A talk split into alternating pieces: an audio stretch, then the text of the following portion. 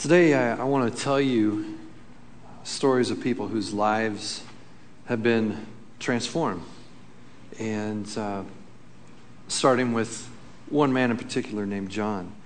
But all the stories that I'm going to be sharing in this series, people have, who were transformed, they're, they're true stories. And these people are transformers. And I, I guess the whole reason for wanting to share this, you know, and thinking about January and everyone is trying to do this change thing and, and start fresh and do something new. And, and I know there's also times where people run into real discouragement. And there's times when we run into a wall, when we can't change ourselves. And we've tried and we've tried and we've tried, and we keep failing. And I guess there's a lie that somewhere gets in our head and the lie is, I can't change. And I guess my hope in all this is just that maybe that lie would just be smashed to bits. And that everyone might have hope in the power and the presence and the love of Jesus Christ, who still transforms lives today. Now, when I talk about transformation, there's certain things I mean. And, and when I'm talking to you, I realize that there might be some people here that, that you've, you've kind of bought in to maybe that lie, and, and maybe you're even at the place of just, I, I just don't have any hope. I've given up. I've given up. And I, I just want to ask you, before we go on, if you're at that place of no hope, of just, I can't be changed, I've tried, that sort of thing, I want to ask you this question Did Jesus come to destroy lives or to save lives. I believe that he came to save lives. And part of that saving is a transformation that causes the old way of life to go and a new way of life, a, a God fashioned, a God shaped life to be taken on. And I believe Jesus can bring about change within us that makes us capable of living out the full humanity for which we were created. I believe that. And it's not a pull yourself up by your bootstraps kind of change. That's not what I'm talking about. See, the transformation, this transformation, Jesus works within. And, and, it, and when I'm talking about this transformation, this change within, I'm not going to have a, a how to manual for you. I'm not going to be uh, intending to give you any kind of three steps to change message today or, or any day following. You see, the, the Bible, the Bible isn't so much a how to manual as a who to manual. It's, it's about going to the one who can change us. It's about the one who can change us from within. You see, when you truly meet the living Jesus and that resurrection life, you smash into it, you'll be transformed and led on a journey of transformation by His presence working within you. See, the mystery, the mystery of this great change within is one that it's through grace by faith. But the second part of the, this mysterious change is that there's still these unique parts of us that remain, but are given new value, strength, and purpose that wasn't there before. And there's, there's a name for that in, in, in the Bible, and, and it's a Bible word. It's, it's called redemption. You see, God has a great mission to the world that He's fulfilling in Jesus. And it's this transformation. And it's a transformation of many people from every tribe, every tongue, every nation into one new people. Transform into his likeness and forming an everlasting kingdom. That's, that's the big picture of what he's doing. But then he's coming back to us, you and me, and he's working with individuals towards that big picture. But when I hear about that kind of stuff, I, I want to be a part of that. I want to be a part of that. And, and I want you to be a part of that. You and I were designed for good. God's original intention. But you and I were damaged by evil. You and I in Christ can be changed and restored for better. It's not for no reason. And you and I can be sent together to heal and reconcile so others can be transformed too. Transformers. That's what we are. Not robots. Although Jason was wanting to come out in a robot suit today, he was a Transformer fan when he was a kid.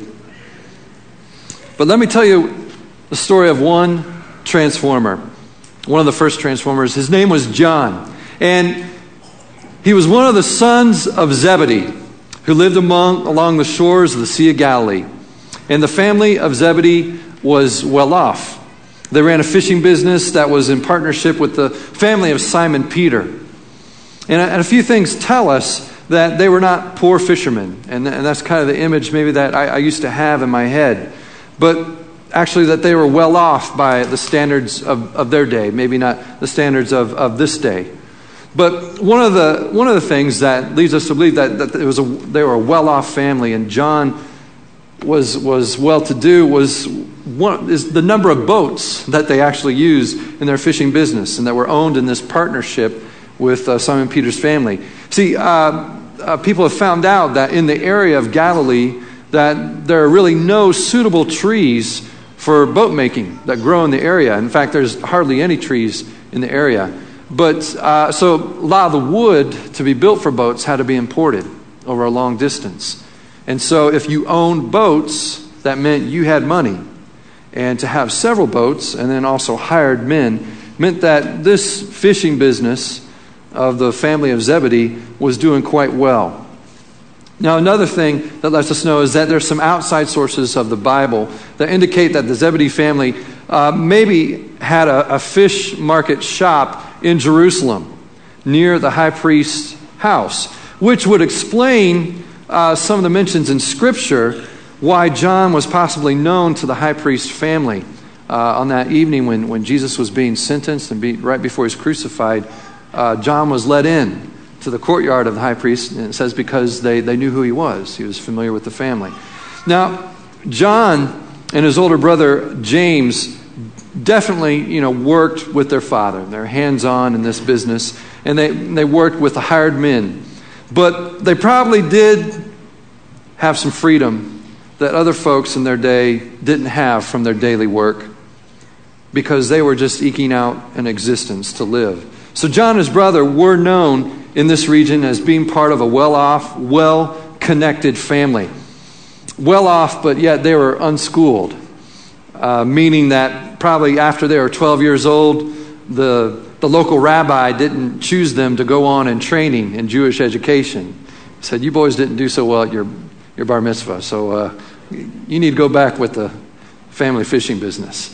And uh, so uh, they did, and they, were, they worked with their father. And the two sons of Zebedee were also well known for something else, and it was recognized by Jesus, and that they were given this name, the Sons of Thunder.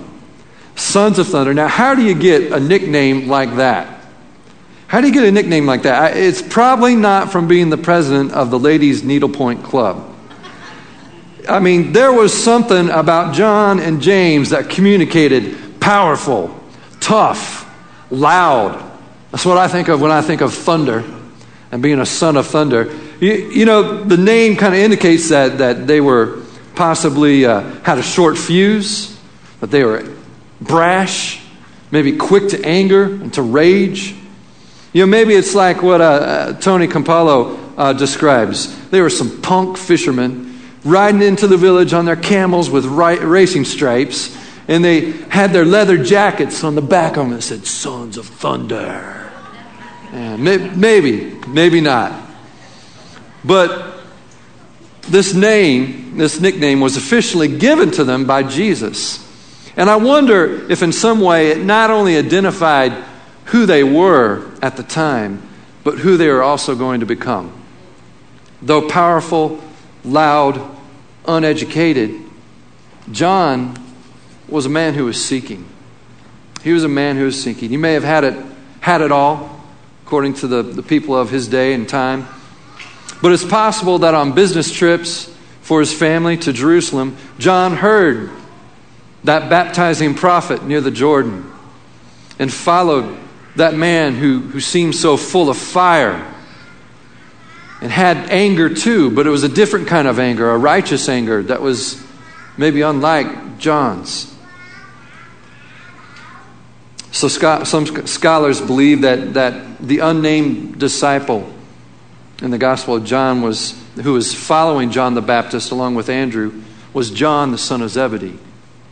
How, how did a man from Galilee end up that far south? Well, again, maybe his father's business allowed him the leisure. Maybe while working in Jerusalem, it occurred.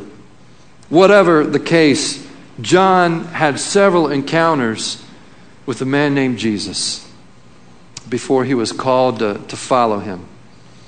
And he left his father's fishing business behind. And John began to work and walk with Jesus over the next three years. And after being appointed among the twelve, as uh, Jazz mentioned earlier, John, along with James and, and his friend and co worker Peter, were invited by Jesus to some special occasions.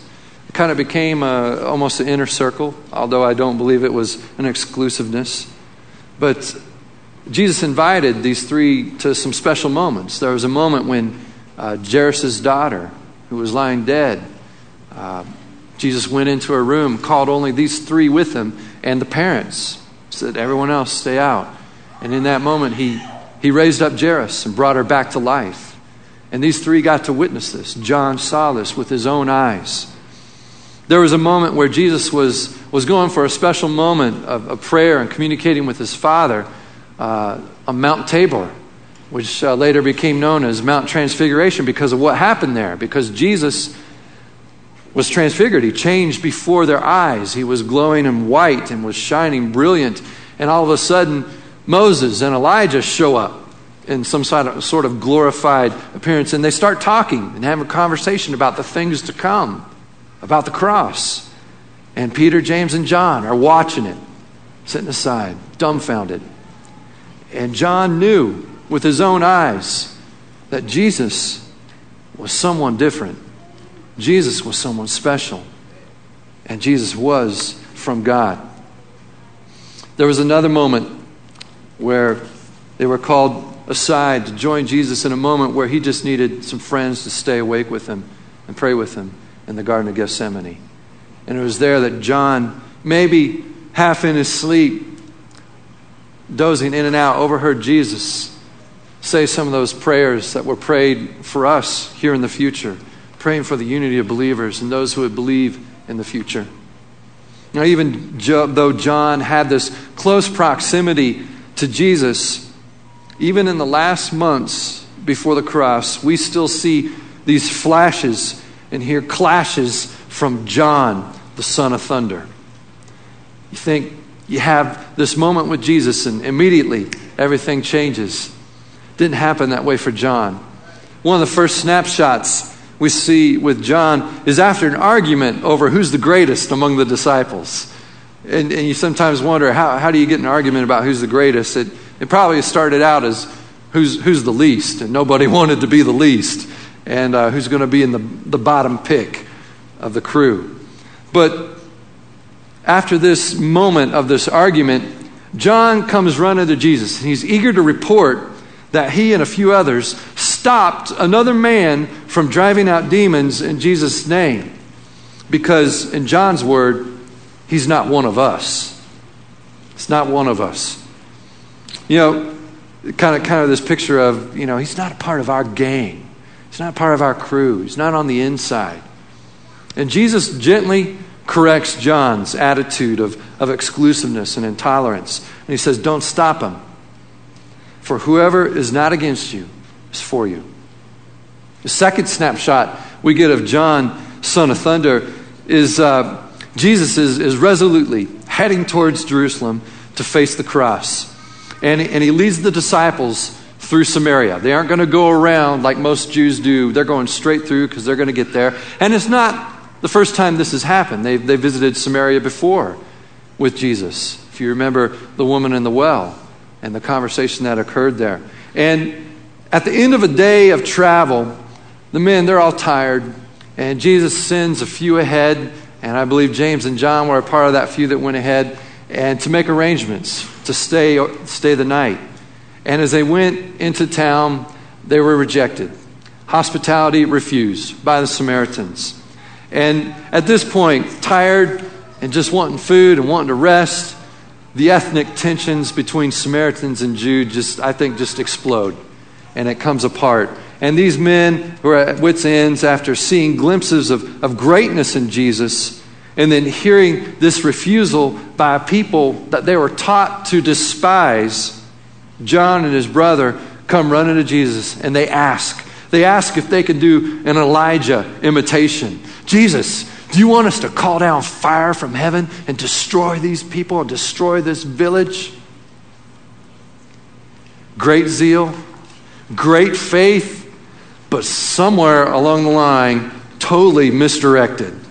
I mean, this is not what Jesus is about. These guys have totally forgotten their last visit to Samaria and that woman at the well, and, and practically a whole village that came out and put their faith and trust in Jesus. Salvation came to one of those Samaritan towns, and Jesus rebukes them. They are missing the whole point. Jesus was not coming to destroy, but to save. Third snapshot the son of thunder. John and his older brother James come to Jesus like little kids seeking positions in his coming kingdom. And it's real funny. I don't know if you've ever had your kids come to you like this before. Dad, would you just please say yes to my question? Your kids ever come to you like that? That's the way James and John came to Jesus in this moment. They said, Will you give us whatever we ask of you? I mean, exactly, like little kids. And, and Jesus goes along with, with the, the play, and he says, Okay, tell me, tell me what you want. And, and they ask if they could have this, these positions in Jesus' kingdom. And then Jesus reveals something and says that, that those aren't for you, and, and they're not mine to give in this kingdom. And there's something that is also revealed about John and his heart, and that his request for position reveals an ambition that still resides in this son of thunder, this aggressive man. Wants to reach out and take that spot and that place. And the story is a little more curious also when, when you think about the account in Matthew's gospel where it says that James and John brought their mother along to help ask the question of Jesus. You know, the, the wife of Zebedee had also become a follower of Jesus. She was one of many women supporting the 12 with their daily needs and food and, and cooking and, and finances. Now, the question I have is why would two grown men, known as the sons of thunder, ask their mommy to help them? with this. Why would they do that? I mean, when you start thinking about it, you might come up with, with a thought that, that's a little bit insidious. And it's a little bit more like the world's thinking. Hey, our family's well connected, well off in this region. And you know what? We, our family supports this Jesus organization. And you know, mom, mom, she has personally supported and taken care of Jesus' needs. Maybe mom would, would have some leverage in this question and in our request. Maybe she can pull some strings. Well, you see, John's flame of zeal was not exactly pure. It was mixed up with kind of this bitter smoke of, of worldly ambition, anger, intolerant pride, and exclusiveness. Yet when Jesus looked at John, he lovingly nicknamed him Son of Thunder. You see, Jesus' love is not blind. And he wasn't blind to who John was, but he could look beyond the difference of where John was at and where he knew John would one day be. and still love him. And it was that love, that love, and that power and that presence of Jesus Christ that shook John. And later, on Pentecost Day, became infused in him, transforming him from a son of thunder to an apostle of love. And why do we say apostle of love? How, how, how do we know that was the change or the transformation? Well, we know it from some, the things that, that John taught, the things that John wrote, the way that John lived.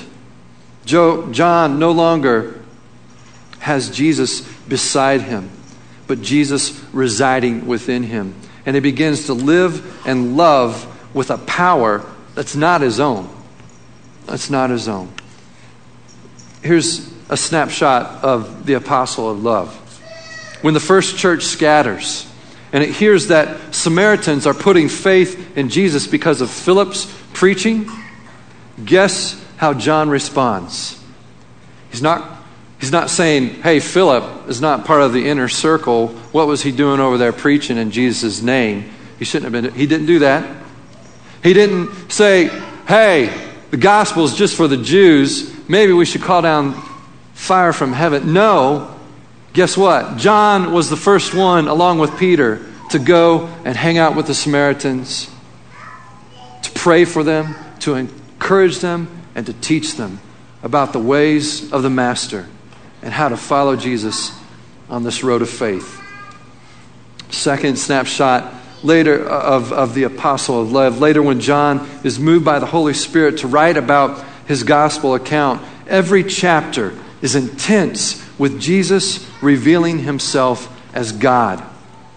The, the two words that are repeated over and over in the Gospel of John are the words believe and love. Believe and love. And in John's mind, they become fused together. In third snapshot, in John's letter to the churches near the end of his life, all he seems to write about is love. Love, love, love. John's intensity as a son of thunder is still there now as the apostle of love, but now he's ambitious for others. John writes to protect young Christ followers from imposters teaching false things about Jesus. And John is saying, Look, I, I, was with Jesus, I've walked with Jesus. Jesus did not say that. He did not do that. He was not that. This is who Jesus is, this is what he said. The Apostle John, John who wrote things like this The Word became flesh with great passion, was now telling these people that there are words that make the difference between life and death, words that can transform us, words like, I believe. In his last letter, inspired by the Holy Spirit, John writes in almost paragraph, every paragraph, Dear children, dear friends, does that sound like a son of thunder? Sounds like the love of Christ working through a man. Still that same intensity. It's just not thunder now, it's love. It's love. And a deep love is communicated in two repeated commands are to believe and to love. It's said by the ancient translator Jerome that at the end of the Apostle John's life, he was being carried to, the, to church in the arms of his disciples. And because it was difficult for him to speak, he only used his energy to say one thing Little children, love one another. And he would say it so often that his disciples were growing weary of it. And they finally asked him, Master, why, why do you keep saying this over and over?